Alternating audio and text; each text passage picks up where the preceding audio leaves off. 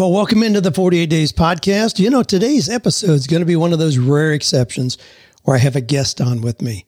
Now, clearly, there has to be some special reason when I do that. So I got three today. The reason is I'm going to interview an author who has just released a very important book. Number two, that book is titled What Drives You? How to discover your unique motivators and accelerate growth in work and life. Obviously, a topic that ties right in with our 48 days theme, things that we unpack week after week. And number three, the third reason is that I'm going to have a guest on today is because the author of this new book is Kevin Miller. Yes, my son, the host of the wildly successful podcast Self Helpful, that little boy you hear me talk about, how he got his bicycle when he was 10 years old, how he had his own business at 14, became a world ranked athlete, now is the grandfather, the grandfather, the father of nine of my grandkids. Hey, welcome, Kevin. Hey, thank you for having me. What a great, uh, great fruition and and an honor. And how much of this book and journey do I owe to my parents and the exposure I got to such things? I'm uh, incredibly grateful and, and privileged. So um, here's to you. Well, this is going to be a special occasion as we unpack this book.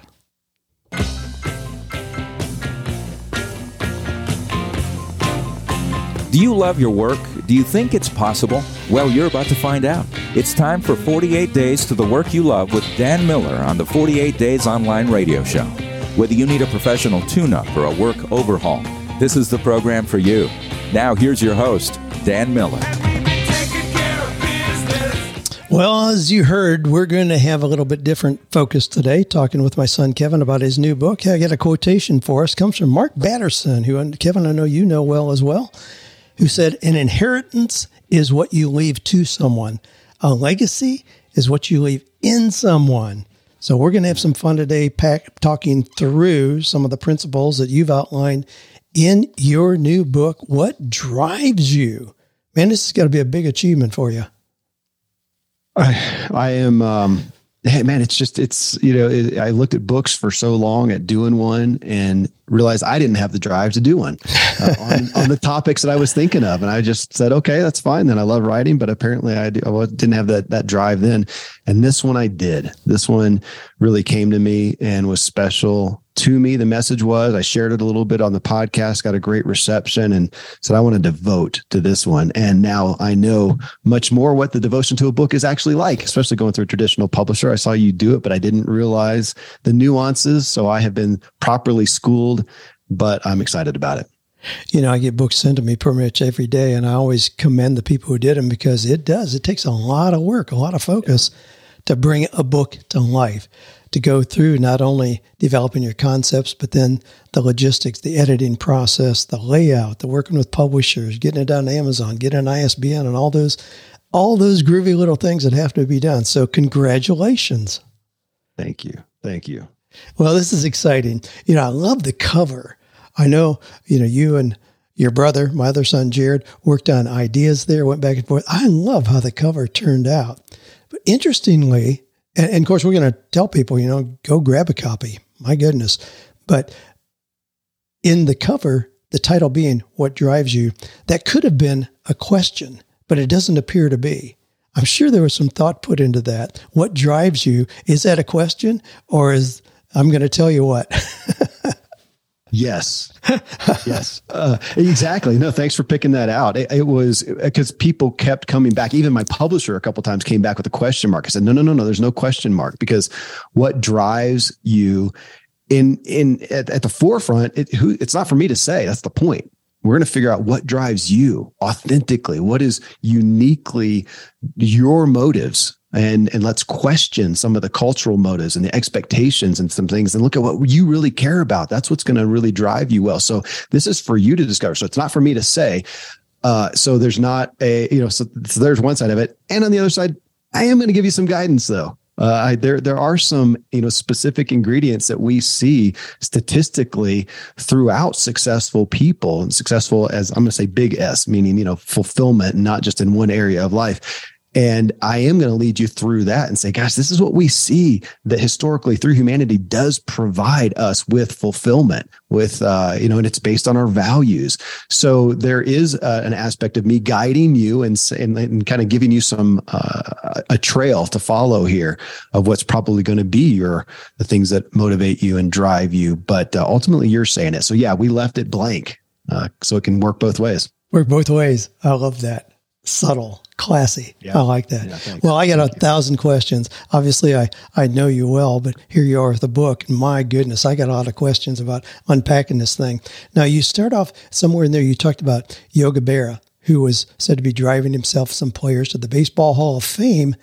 And after passing the same landmark three times, Joe Garagiola said, Yogi, you're lost. To which Yogi replied, Yeah, I know, but we're making good time, ain't we? You know, I think that describes a lot of us. You know, others see us as doing okay, and we are, but we may not have a real clear sense of what we're moving to. We've just kind of created our own version of Groundhog Day, you know, going through the same motions every day. Is that part of what you're unpacking here?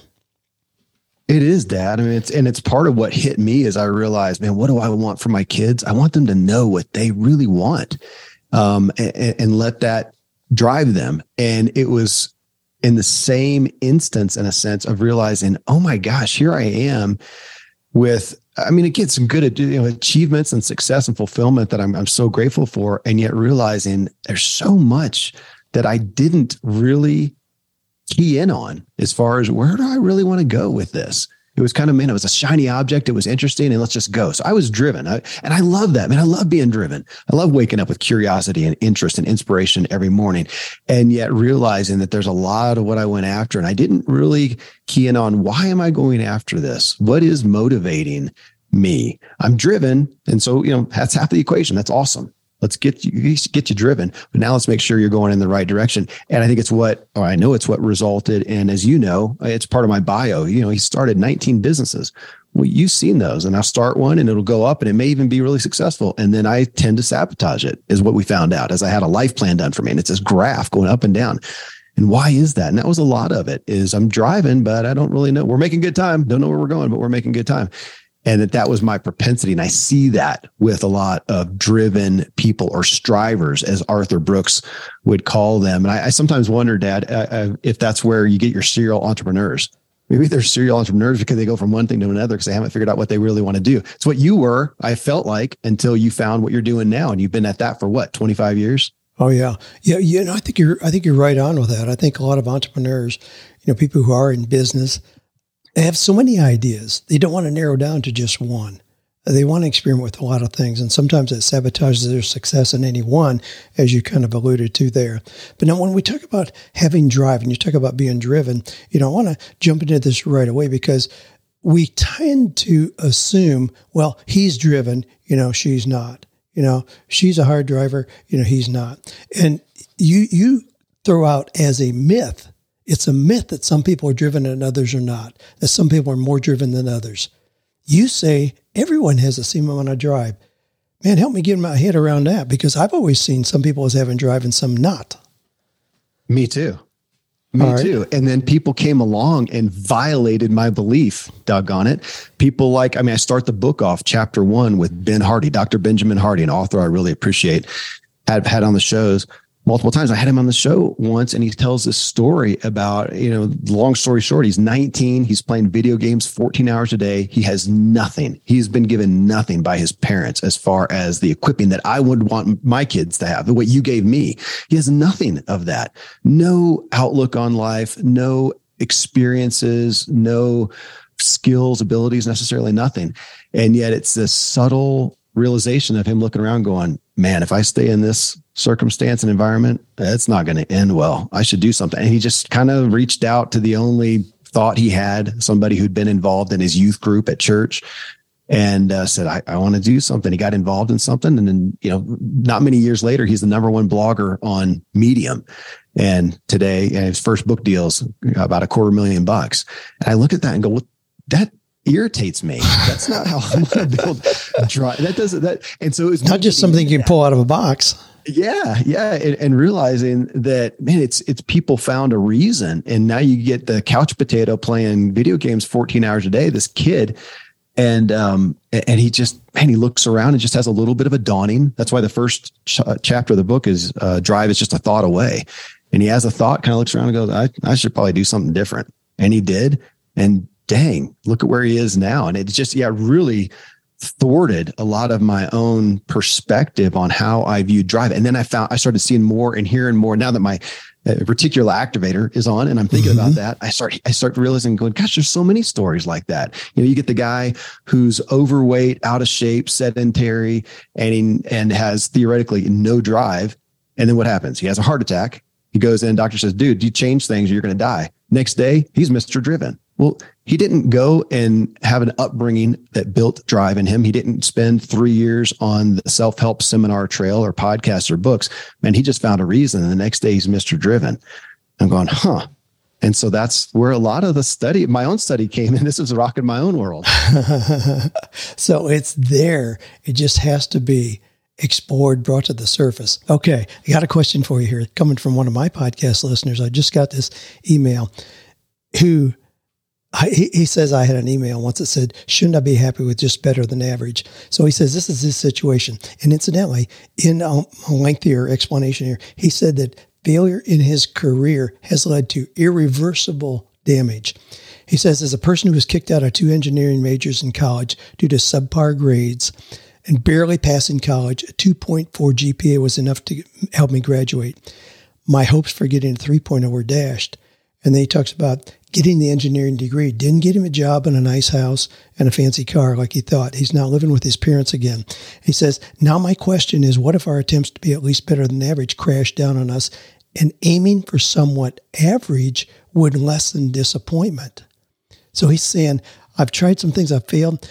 Shouldn't I just strive for average? It would lessen my disappointment rather than shooting for something bigger. What would you say to this guy? I'd say he's unfortunately in a lot of good company these days. I, I, I feel that sentiment, especially in the younger generation right now, that better just to stay safe, not be disappointed, and not risk anything. I mean, that's the joke that we, you know, have said in the past that I try not to say anymore because it's so devastating now. Is yeah, the secret to success? Just lower your expectations. I, think, I think you joked with that. Maybe I got it. well, that's you. that's really a Buddhist principle. The easy, the quickest way to success is be content with what you have. I well, and as you know, there's merit in that. I get that, but that's a, a, not a black and white statement. That's on a spectrum. And I look at also, you know, Tony Robbins. We talked about this yesterday in a class I was leading. That his little statement that he gets attributed with of the happiest people are just those who are making progress in life and they just got something to hope for. They're building something. It's pretty basic. And, and to just lower your expectations. No, I want people to be driven. I want them to be inspired. It makes everything better, it makes the world better, it makes my world uh, better. But my gosh, with that guy, I think a lot of them are, you know, he wants to be better than average. What does that mean to him? I would say that's based on a cultural expectation of what he thinks average is. And I would look at him and go, dude, you have no idea what you want. That's what I would say right, with a lot of confidence. You do not know what you want. You're going off maybe what your parents think you want or what the culture thinks you want. Why did you go into engineering? What is better than average? I mean, what do you want? Which again is the point of my book and my podcast is to bring us to, if I could weigh, I mean, but the, the ulterior motive is what do you value? And I don't think we know. Okay. I, that dude does not know what he values. Yeah. Let's take let's take two things we, we just touched on. You talked about Ben Hardy, who had yeah. essentially an inciting incident. He was realized he was on the couch for 15 hours a day, and he had to. He just decided to change his life. Got into college, got straight A's, went on to get his PhD. Now he's a well-known speaker, author, and now I'm talking about a guy who is on the couch. He tried, he failed, you know. So he had that exciting how, why are the responses so dramatically different to those inciting incidents?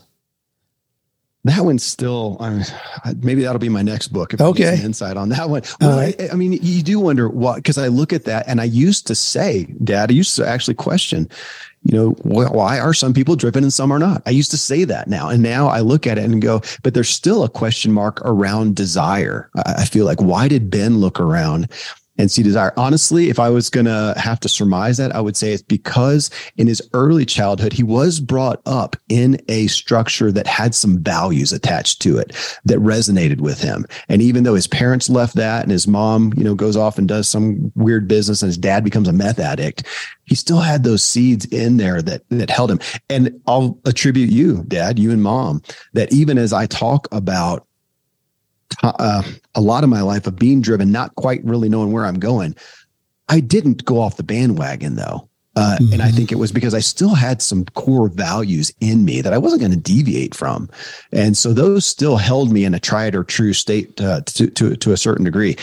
And I would say that with this, you know, with this guy, if he doesn't get off the couch and Ben did, that there's some aspect of values that one or the other was exposed to. Uh, you know, Ben was that he wasn't, and from that some kind of a desire some kind of a as your old book was some kind of a you know the rudder of the day your book there's some kind of a rudder that called out to them that they were able to attach to and if you don't have any exposure to that that's a dangerous place to be and i think we have more and more people that don't all right you know we're, we're going to have a hard time covering all the things I want to ask you about this book in in a short episode sure.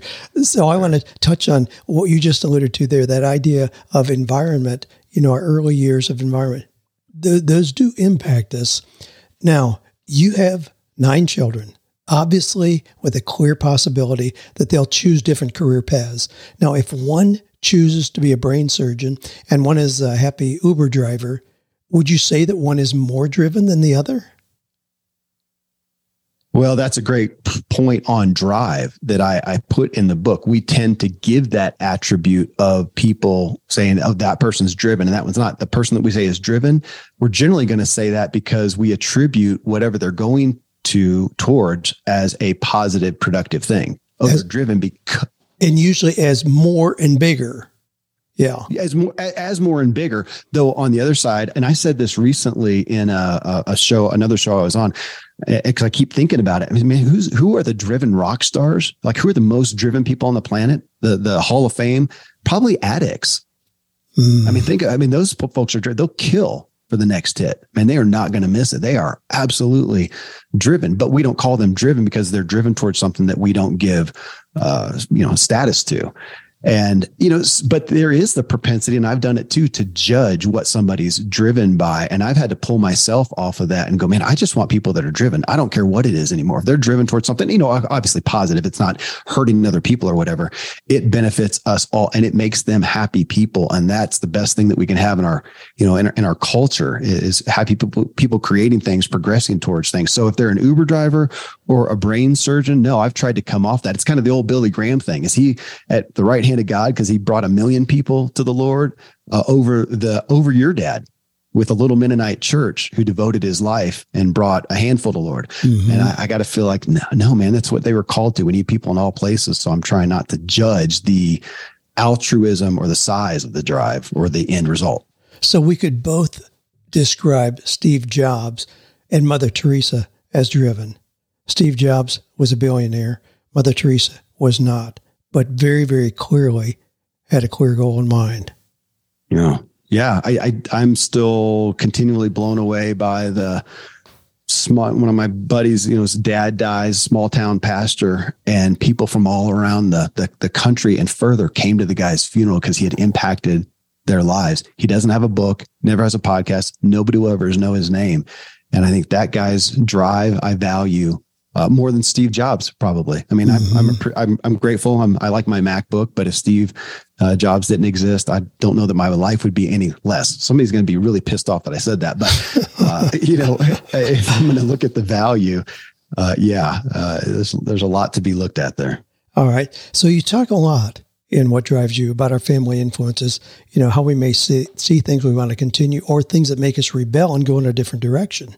Uh, you even share that you observe me your dad never having a real job and how that likely influenced you to be an entrepreneur. Whereas if I had been a, a doctor like your buddy Randy's dad was, you probably would have heavily influenced you to maybe go in that direction. So the question I have for you then, did you even have a choice? Having been exposed to one model, how deep does that go in our ability to make new decision? I think that's a great question And I asked myself that as a, as a father, that if I, yeah. if I, if I, if I right now say, look, I'm an entrepreneur, I have nine kids. Every single one of them is a rock star entrepreneur. They're all going to be authors. They're all going to have a podcast is that really showcase my success or does that showcase that I really pigeonholed them? and, Brainwashed you know, them. I, oh, I, thought about that, Dad. You probably know the guy. There's some famous guy, and he raised his two girls to be chess players, and they're both yes. rock star chess players. Yes. And I looked at that and I thought, that's kind of odd. Is that just a really unique thing, or did he not give them much choice? And he said, every day you're going to play chess 10 hours a day. And is that really what they were meant to do? Is that what gives them joy? I don't know, but I question that. Tiger Woods, my, you know, playing playing golf yeah. when he was 18 months old. You know, same kind of thing. And we Gosh, see him the, now. The, the, sisters, what are the tennis sisters? Uh, the Williams, yeah, Serena, and, Venus and Serena Williams. Yeah. yeah, yeah, and and you know, without making a lot of judgments, you look at somebody like Tiger Woods. You know, he's very successful as a golf player, but does he have a life that we really want to model? No, not at all.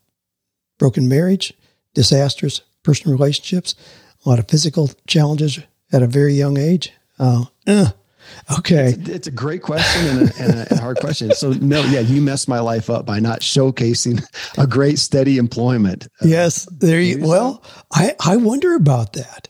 You know, having, having three kids and none of them are content with a real job. I thought, man, I didn't give them any option to consider that seriously. Well, I had a kid call me out. You know him. It's my oldest son. And he's like, Daddy, I know that, you know, being an entrepreneur, I can make more money per hour and I could do this, but I just, it's just not in me right now, at least. And I felt so bad.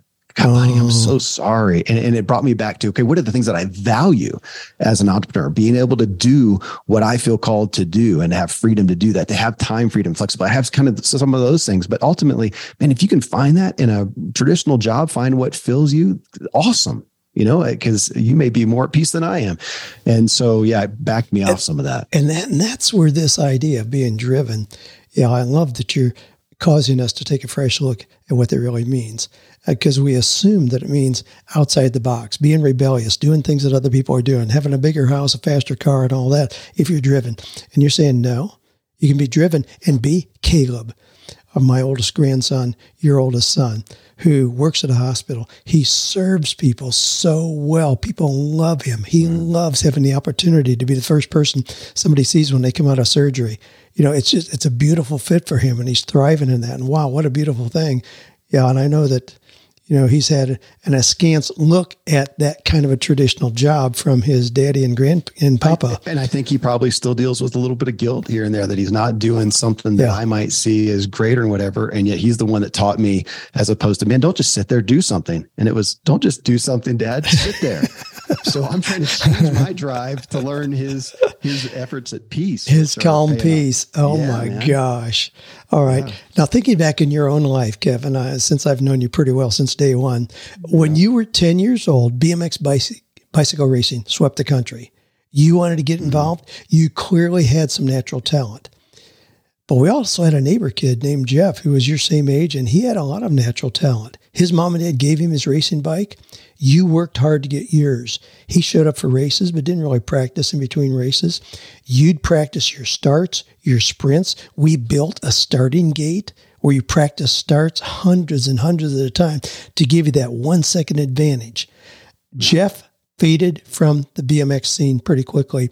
You got hundreds of trophies, went on to become a nationally ranked cyclist. What was the difference? about the approach and outcome with you and Jeff. Yeah, I did. I mean, you taught me that well. I've done that with my kids, you know, today where they have to earn the money at farmers market or whatever jobs they're doing to, to buy their car. And their buddy next door just got a brand new, you know, $60,000 pickup truck. And man, I saw that happen. You, that was a great analogy. I saw that happen. Even if I was maybe irritated that you made me work for this bike that I that I wanted. And then I saw the others and saw the lack of value, the lack of investment, um, the lack of sustainability. And I saw it so blatantly in that neighborhood that you're talking about and those kids.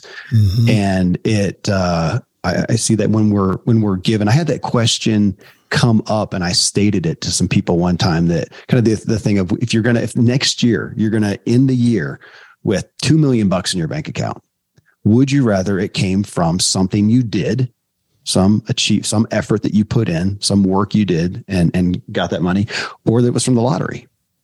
And the people who have created something and kind of Donald Miller's story, a character who wants something and overcomes conflict to get it. People who have done that immediately, I'd rather earn it. People who haven't, which is generally younger people because they haven't they haven't gotten out there, are generally quick to go, oh, I'd rather I'd rather just you know lottery just really? in there. But and that's so telling to me. We value the things that we work for. We value the things that we have challenged. That that old adage of you know uh, I'm going to pick on the you know the Christ the, the Christian religious context of you're going to die and be in a cloud and sing hymns for a thousand years. Oh God, help me! Are you serious? What is? I, am hoping that as we're made in the image of God, and I hope that the earth has some imagery of heaven. I, I hope there's mountains, and I hope there's some hills, and I really hope there's some challenge, some work to do some work to do. I read a challenge oh. t- or, or, read a book one time about the concept of is, could there be sadness in heaven? And I actually loved it. Like to, to really, I'm going to be in heaven and if I have any connection to right now, I think, man, I'll still be sad about some of the things that I did and maybe some things that I, that I didn't do. And I want that. It's what helps make me be human and helps me feel. I don't want, yeah, spare me the, anyways, the challenge. I mean, that's, I love that from Donald Miller's book, uh, A Million Miles on a Thousand Years, a, a good story, a character who wants something and overcomes conflict to get it. That's what makes a story. Without the conflict, nobody wants to watch that story. Wow. Hey, I want to talk a little bit more about environment as well. You know, there's a story told by Earl Nightingale, who is, of course, the author of The Strangest Secret, the little audio recording that impacted me so much as a ah, 13 year old farm kid and caused me to see my circumstances differently.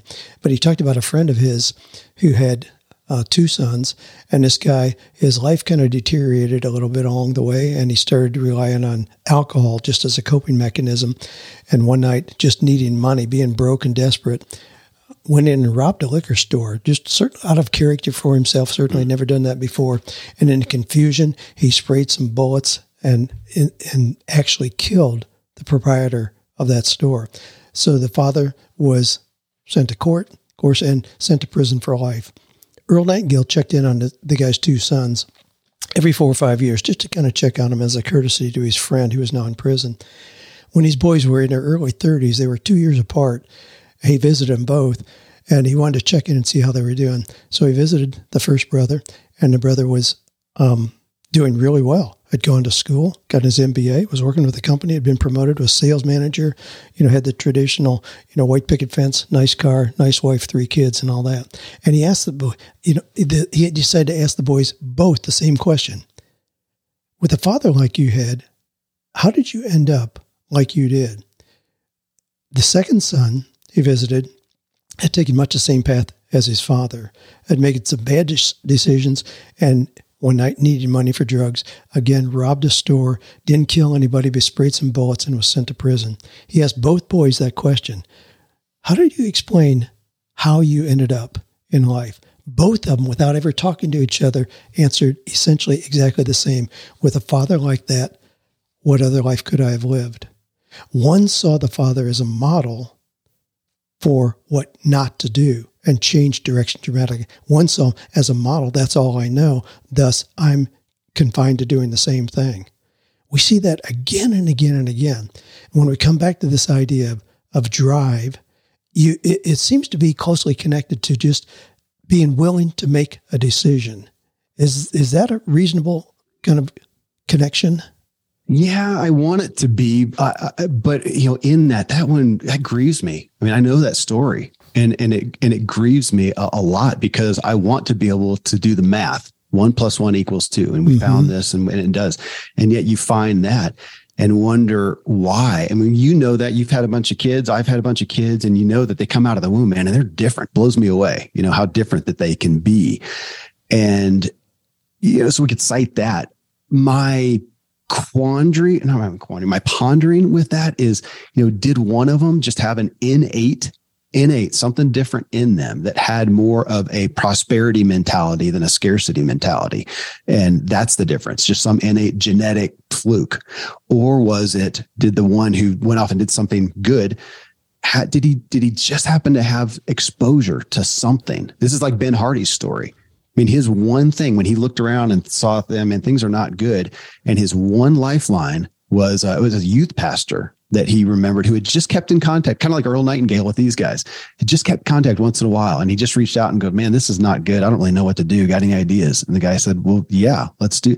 And it was that little bit of exposure that maybe mm. another kid didn't have. Mm. And it, it, it, drives, drives me, it drives me, pun intended, um, to think, man, if folks are out there, you know, listen, the, the number one thing they can do, and I grew up with you telling me this is surround yourself with people you want to emulate.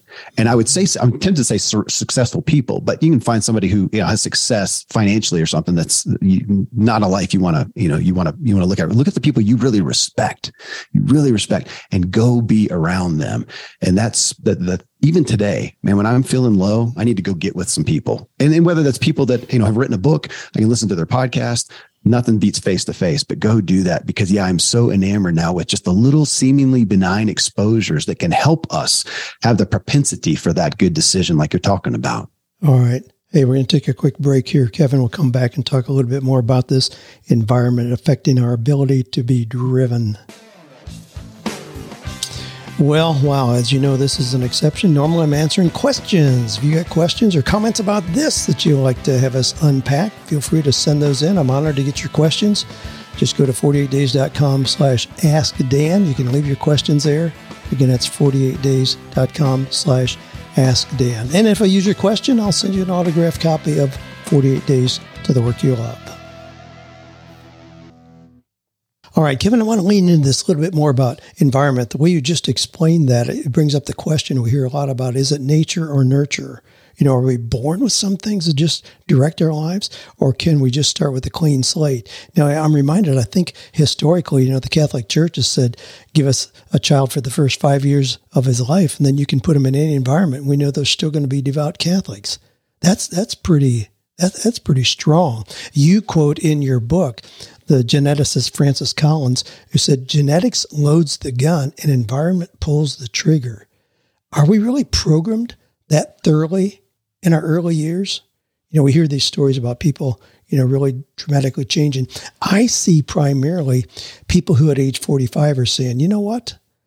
Other people see me as successful. Yeah, I'm, I'm a doctor, I'm an engineer, I'm an accountant, I'm a pastor, I'm an attorney. But they're saying, I don't think this is it. I think I'm living somebody else's dream. Now, theoretically, you know, it could take you, let's say, drop you off in a city where you've never been, no one knows you. Could you recreate yourself as somebody very different from who and what you are today? Man, I, I've played with that question and I I think coming from you know, you, I think your your influence was more on the nurture side of making yourself and, and becoming yourself, and yet as time has gone on, I'm pretty blown away with the nature aspect. As you know, uh, our youngest daughter, your granddaughter, who's 10, she came to our home at four and a half years old after four years of that initial programming, like the Catholics talked about, mm-hmm. she, that ha- that was done on an Indian reservation, uh, raised by a drunk, and then ra- you know, anyways, neglected, uh, abused, and, and horribly. She came, yeah. She came to us, and in my naivety and and you know faith that I wanted to have, thought, well, we're just going to love that stuff right out of her. It hasn't happened.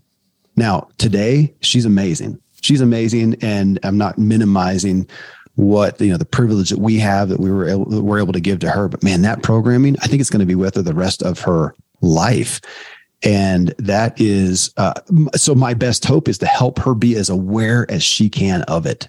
Let's. I want it out on the table. You know, as she's able to understand it, have it out on the table. Say, hey, this is this is part of you. This is part of you that um, uh, that you can take affirmative action against. It doesn't limit you doesn't have to limit you at all, but it is a part of you. And in not uh, not looking at that. And I think that's what we tend to do. Uh, I just, again, man, I had somebody on the show recently, dad, and we talked about this, that propensity for kids, especially to come out of the house, go to college or whatever. But that day that all of a sudden they, they, they go to bed somewhere different. It's their place. It's their dorm, their apartment, their house. And they think, okay, man, now it's time for me to be me. Mm-hmm. Totally. point, I, I'm, I'm telling you, dude, you are not you you are all that past program. Whoa. You want, you want to be authentic you, you need to go to re-brainwashing school. You know, kind of like remember like they used to have, you know, women's finishing school. I know that's very sexist in this day, but I feel like everybody needs to go to that. Let's go to real uh, to awakening school. Okay, what do we got here? Imagine Absolutely. that. Just like just like you would if you got a ball player on your team.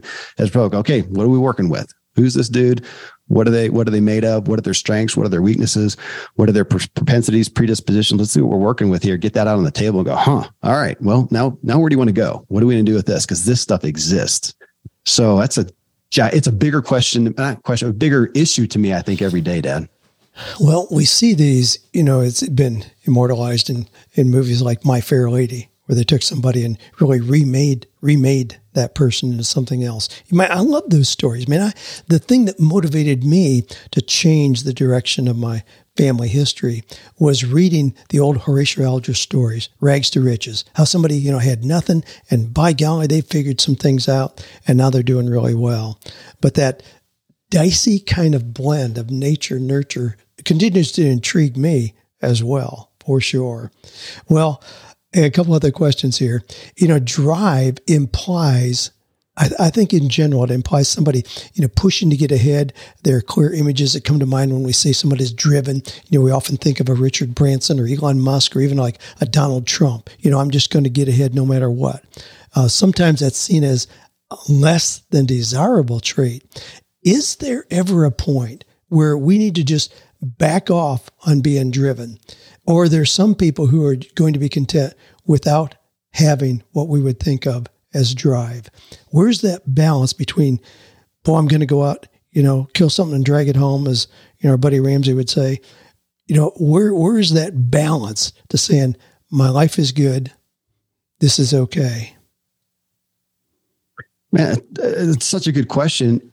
You and I did a show maybe a year ago talking in essence about retirement, I think is where we kind of landed on. And me asking you about your perspectives on that as you are it was right out it was it was talking a little bit about your kind of you know you were having some health issues and you got those corrected and made the statement of man i'm not only back where i was i'm better than i was and i'm planning out the next 20 years of my life and you're you know 70 something at that point mm-hmm. and you're excited to go uh, forward you're continually driven you know in that and I find a lot of people who, yeah, the drive has a negative connotation because it's, yeah, like pushing and, and pulling and, and going forward. Like, oh my gosh, can I just take a break? And I think that is a reality of if that drive is not, I do a lot of talking about the book. Is it, is it really authentic of what you're going forward towards? Is it how, how does it line up with your values? What do you value and how does it line up with those? That's what we're talking about. And, and I will say too, and you, you'll appreciate this, and I'll say this to everybody out there who's interested in books. Part of the reason of why it's called What Drives You is because drive sells. So there's there's the candor of that because what was my initial thought? It was around want, like know what you want. Oh, yeah. Uh-huh. Interesting. So, so, we're we're judging a book by its cover here. So I'm pulling people in with what drives. Now I do love drive. That is authentic to me. I love being driven, but I've also driven myself into some bad places and to some burnout. So you can drive yourself to burnout because you're not doing it right. Now, so I look at it and go, man, I want to be driven, but I want to know what I value right now. A lot of my drive, what I'm trying to steer my drive is to, like we said before, don't just do something, sit there. okay. I have no problem being driven to go out on my mountain bike right now and mm-hmm. just go as hard as I can and see if I can set a new PR on my loop. Man, that is that is that is home for me. And yet it also doesn't help my anxiety. It keeps me high strung. And I'm I have struggles with that because I'm just yeah, I want to just go, go, go. Right now, my drive is to stop at the lake and sit down and notice it I've got somebody coming on the show to talk about the power of awe or the moments of awe.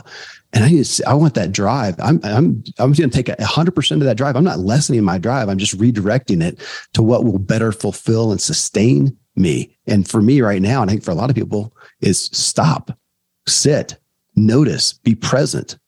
And so I, I am looking at the drive. I, I want to always be driven, but I want to be driven in the things that are fulfilling. Okay. I, I, love that. You know, we tend to associate being driven with being really focused on what we want. And usually that has to do with career and finances, you know, having yeah. big goals for what we want to accomplish. But you're saying we can also use that to our advantage in our, our health, personal development, relationships. those areas as well. Those are a legitimate area of focus for our drive to produce healthy, fulfilling, meaningful lives. I've seen you do it. I mean, you've been an example of that. There was a time and a day, well, heck, when you were my age, man, I think you were, you were the consummate driven. You were going and you were going and you were going. And today, and I saw you slowly make that shift. And it wasn't just your, I don't believe, to me, it wasn't your age and it wasn't even your income. It was you looking and going, man, I can get better out of myself by not being that consummate, you know, driving nonstop cross country with no sleep.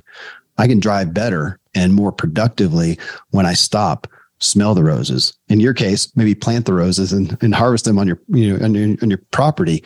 And that when you work, you're going to get the most out of it. it. Reminds me of Richard Branson. I heard about him years ago that he works basically, he said about 20 minutes a day, about 20 minutes a day. And I make huge important, valuable decisions. Mm. The rest of the time, I just do whatever the heck I want. I thought, gosh, I, I, want that. I want that as opposed to going, no, dude, I put in, you know, 15 hours a day and I sleep tw- two hours a day, kind of that old thing. I'm not proud of that. That's terrible. That doesn't, yeah. I don't want to be with, I don't want to hang out with that person. The Gary Vaynerchuk work till your eyeballs bleed.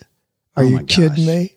Uh, yeah, I, I, I, and that's the, but that's what tends to get the applause. I think we're seeing, I really do feel like we're seeing a shift because we have such influential people like, you know, you and so many other people that I have on the show who are talking about not just, they're not bragging about sleeping two hours. They're bragging about sleeping eight hours. That's right. And they're bragging about having these outside interests that uh, are fulfilling and inspiring to them. And they're bragging, and they may brag more about working less. And I love that shift working less, working smarter, that kind of stuff that we say.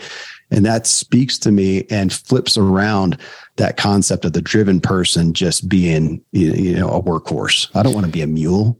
You know, your your mom and I just spent last week with our friends Michael and Gail Hyatt up in yeah. Franklin, Tennessee. Michael and I talked about it. Uh, neither of us miss a nap pretty much every single day. yeah. And people think, are you kidding me? You know, you could use that to write another chapter of book. Well, yeah, but again, there's that there's that balance being driven is more than just about more and bigger. Hey, as we wrap up our conversation, Kevin, I want to talk a little bit more about how you unpack our use of the term I have to. We don't have to do much at all. We base our lives based on what we choose to do. Talk about the significance of that. Well, you know, it's just the way I am. That's I have to do that. You know, in the acknowledgments of my book, I started off saying, citing Solomon, saying there's nothing new under the sun. So I'm sure I picked it up from somebody. I just don't remember who. But it was the concept of thinking about how my vernac our vernacular as a culture and mine too is, man, I got to go do this. Hey, man, I, I gotta, I gotta go pick up the kids. Uh, you know, man, I, I gotta pay the, I gotta pay the bills. Man, I, re- I really need to get out of here. I've got a point. And it's this, it's a victim speech, and we, we, we all do it. So I don't know where it germinated from me, but I, I, I wrote about it one day and then started trying to apply it to my life. And it's so difficult initially. And it still is. I still catch myself going, I need to I go, wait, wait, wait. I want to. I want to go pick up my kid. do I do I not want to pick up the kid and leave him stranded there? I mean, I, I really do want to get them. Absolutely. And I'll, I'll even do a lot as I play with it. And that's the last chapter of the book. It's kind of here's an exercise. I mean, try to do this for everybody out there. Try to spend a day never saying, I need to, I gotta. These victims say, I want to, or even just say, I'm going to. Because some of the stuff you may say, no, I don't really want to. But, you know, obviously I'm making the choice to. Most of us are privileged enough that we're making choices. We do have other choices and we're making the ones that we choose to do and to say, yeah, I'm, I'm going to, I'm going to go now uh, I'm going to go do this. And trying to change that gives us so much more ownership. It really feels good inside when you do it, but it'll jack up your dogma, as my friend Scott would say, to, to try to change that. And you'll notice it with other people. It's kind of like you pointing out how many times somebody says, uh, or like you know, in a sentence. When you start paying attention to that, you hear it constantly. Listen to how our culture everyone pretty much says i gotta i need to go through your day at work or with people. And we do that and it's it's not taking personal ownership. It's it's kind of saying i don't have own i don't have i don't have control of my life or what i'm doing. It's it's it's out there with my kids and my schedule and my job and my responsibilities as opposed to saying no these are things that i have chosen to do. And then if you find too that oh my gosh i can't say that i want to. I really don't. But that's pretty telling maybe let's look at see uh, what you're doing there, and it may be something you need to uh, change. Okay, that's my last question for you, and it leans right into that exactly. So, do you think readers of your book are going to see this as freeing or does that seem like an unwelcome responsibility all of a sudden? You know, it's easy to excuse our life because we have to do so many things. But you put the responsibility and the privilege of living our lives knowing we're in the driver's seat of our lives. That's a perfectly brilliant question. Uh, I mean, it is. I think it will be. I think that most of the people that are going to pick up a book like this are what I'm gonna, what I call aspiring. I just had Arthur Brooks on. He calls them strivers. Those are the people that are going to buy this, and most of them they're going to see it, and it's going to be freeing. They're going to go, yeah. This is giving me permission to really look at what I value, what I want, not what the culture does, not what my parents or my spouse or even that I've adopted for myself. And it's going to be freeing. But I could see them recommending the book. Hey, you need to read this to somebody else. And to them, they're going to go the opposite way. They do not want to accept that responsibility because it's too daunting and they're going to reject it uh, because they're in a. I, I, and I know the word is so bad, but it, it's more of a victim mentality. They don't want to take that ownership. So I think it's going to be, yeah, it would be a, a stark, if you put it out there in the culture at large, it would be a stark division on people who find freedom and joy and hope from the book and people who go, oh no, I don't want to take that responsibility. But the type of person who's listening to this show, your show, my show, and he's going to buy this book, I think is going to uh, find what I found out of doing the research on it and doing the work on it and go, man, this is this is freeing that I can question and see that yeah, I'm going after this thing that I don't authentically want. No wonder I'm feeling burnout and frustration and dissatisfaction because I really want X, Y, Z. That's what I'm working in the book to help lead them to, and that's what I want. And that's there's drive. There's the spark of drive, and it's the inspiration on fire. Oh man, jeez, how, oh, golly, we could go on for hours, obviously. So you've given us a guidebook for knowing we have the drive. We can make our own decisions to redirect, get the results if we want them. We're not victims. Knowing what we want, knowing we all have drive does not necessarily mean more and bigger. Everyone has a potential and the opportunity to live a life that is meaningful, purposeful, and profitable by their own definition. Kevin, and I, this is a special moment, obviously. I can't tell you how proud I am of what you've done, your mom and I, seeing you grow up as a little boy, driven in your own way, continuing to do that. You know, daddy to a whole bunch of our wonderful, beautiful grandkids. And now to come out with this book, wow, what an honor and a privilege. Again, the book is What Drives You. People can grab it. You got any special place or just have them go to the normal places they buy books to get it? Amazon is great. And if this kind of content is up your alley too, man, that's what we talk about four episodes a week at Self Helpful uh, at the podcast. This is what I'm interested in. I have people like Dan Miller on my show, and we talk about his book and his message and these kind of concepts. And I love having these discussions. There's few things, not even a great mountain bike ride that's hardly as good as a conversation that matters about a topic like this. So, uh, man, thank you. What a great fruition for me to be on uh, a uh, guest on your show. It's like you uh, coming back and being part of Nightingale Conant, you know? Oh my uh, gosh. Yes. So, uh, what a, what a fruition and honor for me, Dad. Oh, thanks. Well, rarely do I miss one of your episodes. You, as many people attest, are one of the best interviewers that we have in the country right now. The way you lean in and bring out the best of what your people have. And I love hearing the, the many perspectives brought to your show. Again, that's self helpful. You, know, you can find that wherever you listen to this podcast.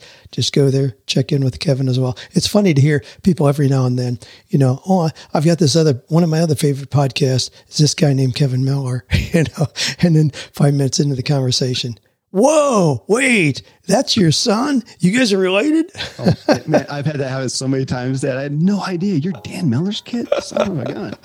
Uh, well, hey, it's an honor and a privilege, believe me. And we still get to make those choices for living the lives that we choose to live. All right. Thanks for listening. Thanks for sending your questions. Thanks for being open and growing, for being a powerful force, for making the world a better place share this episode. We're going to be sharing this a lot, but um, if you like the connection between father and son, share this with some of your friends who are also committed to personal growth. They'll thank you for it. Become a, known for your positivity, for offering hope and encouragement to others. When you give somebody a book or share with them a podcast like this, it'll elevate your credibility and value in their eyes. Be that person. Stay committed to your belief that we can, without a shadow of a doubt, find or create work and a life that is meaningful, purposeful, and profitable.